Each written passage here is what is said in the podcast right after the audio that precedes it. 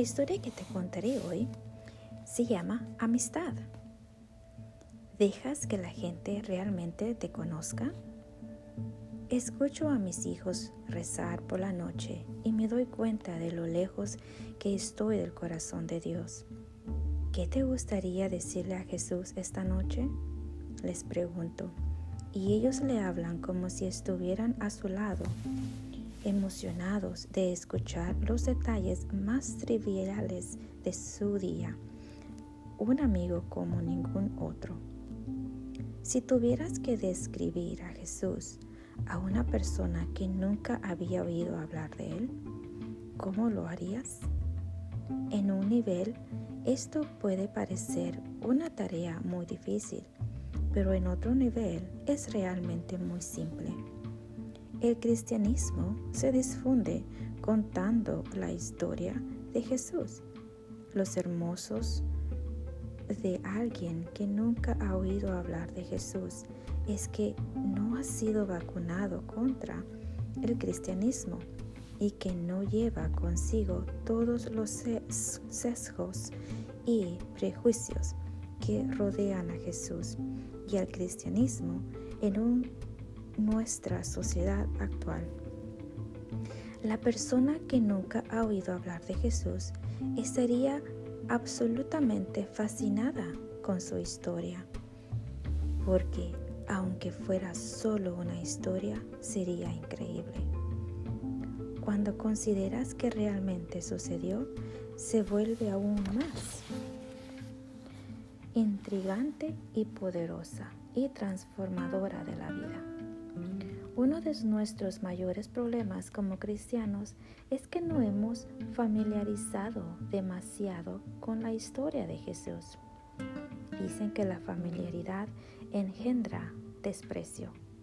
Consideremos un momento el significado de esa frase. Significa que a medida que aumenta nuestro conocimiento y asociación con alguien o algo, nuestro respeto por esa persona o cosa disminuye. Este es también uno de los mayores problemas que tenemos en nuestras relaciones con los santos. Creemos que los conocemos. Podemos saber cuándo vivieron o algún otro hecho superficial sobre sus vidas, pero ignoramos los hábitos profundos, perdurables y transformadores del alma que hicieron de ellos quienes son. Y no es el único mensaje que tienen para cada uno de nosotros cuando realmente los conocemos. Este fue también el gran desafío de este libro, como escribir sobre los santos de una manera que fuera fresca y que profundice en las suposiciones casuales que tenemos sobre ellos. ¿Cómo darte una amplia comprensión de lo que los une y sin embargo presentarte personalmente los que son más importantes para ti en tu viaje en este momento. Dos de mis santos favoritos son Juan el Bautista y Juan el Apóstol. Ambos tenían relaciones muy especiales con Jesús, pero esas relaciones no podían ser más diferentes. Juan el Bautista conoció a Jesús cuando ambos eran niños, no nacidos en el vientre de sus madres. No hay constancia de que se volvieran a ver hasta que Juan Bautista, hasta que Juan bautizó a Jesús en el río Jordán. Aunque parece probable que pasaron tiempos juntos cuando eran niños, dado todo lo que hizo María para visitar a la madre de Juan durante su embarazo. Sin embargo, cuando Juan se encontró con Jesús el día de su bautismo, independientemente de que existiera familiaridad o no, hubo todo lo opuesto al desprecio. Juan trató a Jesús no solo con gran respeto, sino con reverencia. Lo que amo de Juan el Bautista es su distancia de Jesús. Tenía un trabajo que hacer y lo hizo. No se acercó a Jesús y le preguntó, ¿cómo lo estoy haciendo? Sabía lo que tenía que hacer y se encargó de ello. Juan el apóstol tenía la relación opuesta en muchos aspectos. Estaba tremendamente cerca de Jesús y pasó tres años a su lado. Tuvo el valor de estar al pie de la cruz, el único hombre entre un grupo de mujeres valientes. Y en el Evangelio se hace referencia a él seis veces como el discípulo que Jesús amó. ¿Te gustaría tener una relación especial con Jesús? Quiero ser diferente o mejor que nadie, sino tener algo que sea único entre Dios y yo. Supongo que es un deseo muy natural y normal para cualquier cristiano. La parte más difícil parece ser apartarnos del camino. Hacer a un lado nuestro ego y nuestras expectativas y permitir que se siga desarrollando en lugar de tratar de forzarla. Ahora que lo pienso, parece ser la parte más difícil de la vida y de las relaciones en general. ¿Cómo describirías tu relación con Jesús? Para los santos, todo giraba alrededor de Él Colocaron a Jesús en el centro de sus vidas al ponerlo en el centro de todo lo que hacían. Descubrieron la mejor versión de sí mismo en Jesús y a través de Él. ¿Cómo es tu relación con Jesús? O tal vez sería útil considerar otras preguntas. ¿Cómo quieres ser conocido? ¿Cómo quieres que sea tu reputación? ¿Cómo quieres que te recuerden? ¿Te gustaría ser recordado por tus logros o por tus carácter? ¿Te gustaría que te recordaran por lo que hiciste o por lo que fuiste? ¿Quieres ser recordado como una persona mundana o espiritual? ¿Esperas que te consideren como un discípulo de Jesús? Recordamos a los santos porque tuvieron relaciones únicas e, e, íntimas con Jesús. Algunos podrían decir que tuvieron relaciones extraordinarias con Él.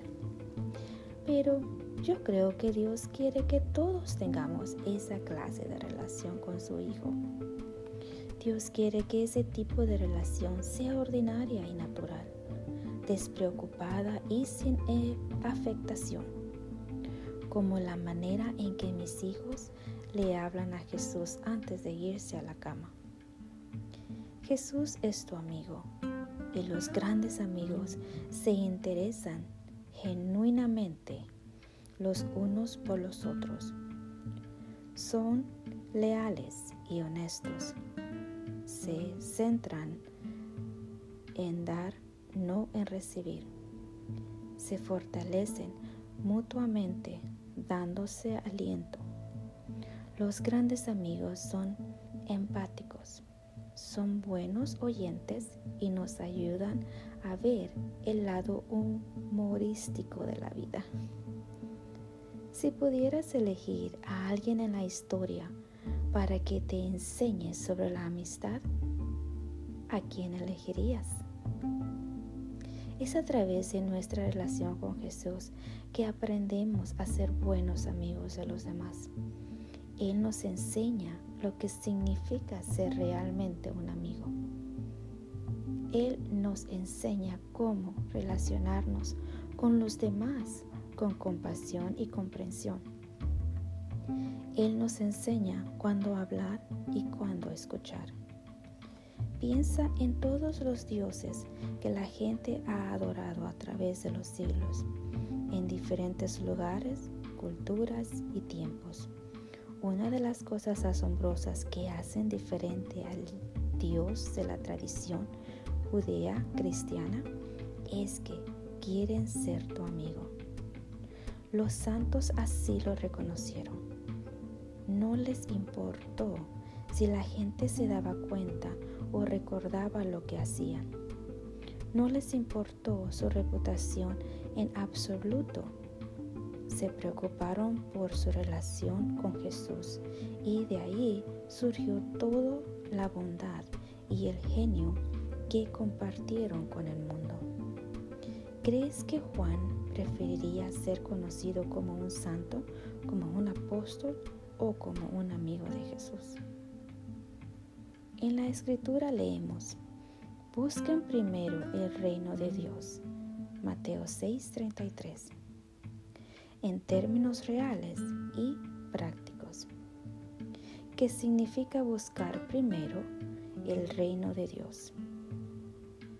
Significa entrar en una relación de vida con Él y hacer de esa amistad una prioridad diaria.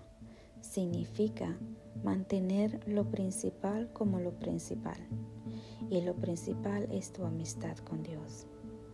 Los santos eran amigos de Dios en esta tierra. Y ahora es tu turno.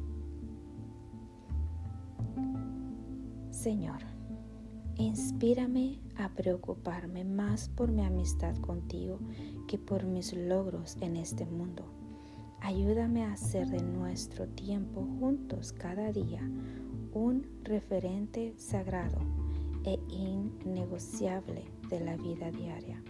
Enséñame a ser un buen amigo de los demás. Bueno, espero que te haya gustado esta historia. Okay. Y hasta la próxima con otra nueva historia. Hasta luego.